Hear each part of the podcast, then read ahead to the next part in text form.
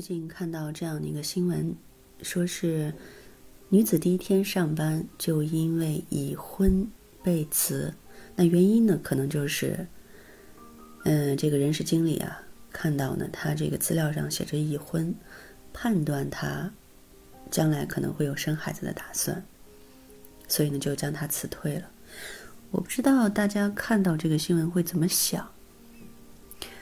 我觉得这个。嗯，可能就是不同的立场问题吧。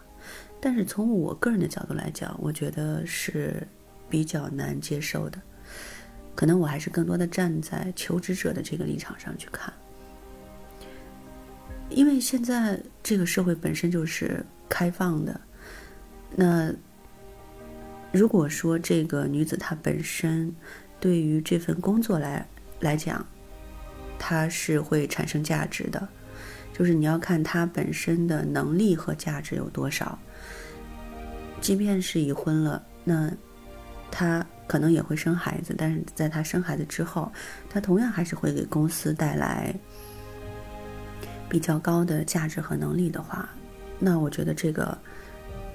就是如果是放长远的话，就如果这个公司他有顾虑，嗯，但是如果他放长远的话，其实。留住人才嘛，对吧？因为你不留人才，人家也会去别的地方。毕竟呢，现在虽然说求职难，但是工作机会也是一大把的。所以，可能即使是站在用人单位这这边，也要去综合各个方面的考虑。再说了，我觉得这个，呃，很多人不会接受的一点原因，或者很难接受的一一点一点原因，可能就在于它是否人性化，是否以人为本。先不说他是否有这个结婚之后会生孩子这样一个打算，哪怕他有这样一个打算，也是也是人之常情，他也是很正常的。所以我觉得这个不能不能这个一刀切，不能去单纯的去看他的这个履历上写的是一个未婚或者已婚的状态。那我说的不好听点，如果说有未婚的女性，那也不一定就。就不会有孩子，对不对？这当然，我们这个是说的有点有点太远了。我觉得这个不应该是作为一个指标去考量，而应该是全面的去进行考虑。那作为求职者来说，是否也可以再进一步的向用人单位去强调这个事情？就是，嗯，我觉得用人单位可能更多的还是会担心，嗯。他会担心说啊，你已婚了，然后你因为，呃，已婚之后进入我们的公司会怀孕、会生孩子，会影响工作。那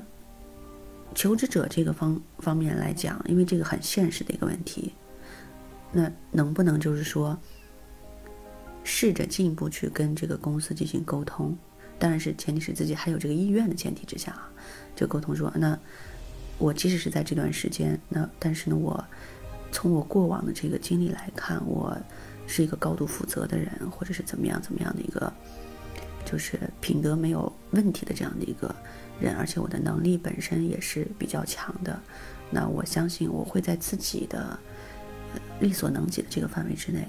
尽我最大的能力把工作做好，或者是到时候这个根据不同的情况做好这个相应的工作的交接，并且呢，呃，我也会第一时间去，呃。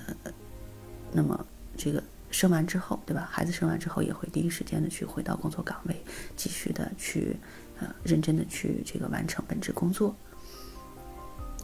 嗯，我我不知道这些建议是否这个，嗯，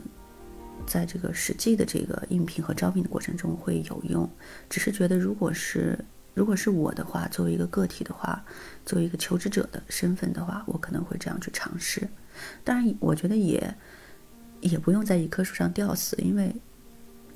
我觉得大部分的公司他也许会看这一点，但是也会有这个，嗯，他的这个内部体制比较完善，他会更看重的是你这个人，他想长期跟你合作，他看重你的这个方方面面的这个综合素质和能力，那我觉得这个可能对有的公司来讲就不是问题。所以可能也需要我们，呃，特别对女孩子来讲，她就是会遇到这样的一些现实问题，就可能需要我们，嗯，也不用钻牛角尖吧，就是去调整自己的心态，然后再去积极的找别的工作，我觉得就 OK 了。也许你会找到更好的、更心仪的工作伙伴，也不一定，对不对？所以，嗯，我觉得就是。其实也可以，这个换个立场，换位思考，有些东西是可以理解的。但是，嗯，如果说我们无法接受的话，那我们就另寻高就。嗯，或者说，如果说短期之内也找不到这个满意或合适的工作的话，遇到的这种情况比较寸，都是这种的话，那我们就可以现在这种，呃，兼职啊什么的也很多，对不对？我们也可以。凭着自身能力，然后呢度过这段时期，嗯，也就一年半年的，对不对？如果说真的有这个怀孕的这个打算的话，也可以去在这段时间内去作为一个自己的一个充电期，更好的去学习一些知识，嗯，更好的为自己未来的成长能够，嗯，奠定一些奠定一些好的基础吧。嗯，这样我们在之后度过这段时间时期之后。那我们就可以正常的继续求职，或者正常的更好的，呃，把这个各个方面的这种素质提升上来，它反而会成为我们的一个一个积淀，就是积淀期，或者说是一个沉淀期，一个成长期，我觉得都可以，就是看你怎么去看待这个事情。好，以上就是我的观点，也希望大家多多关注，嗯，我的账号“此生空无”。我们呢也可以随时去沟通，随时去交流。谢谢大家。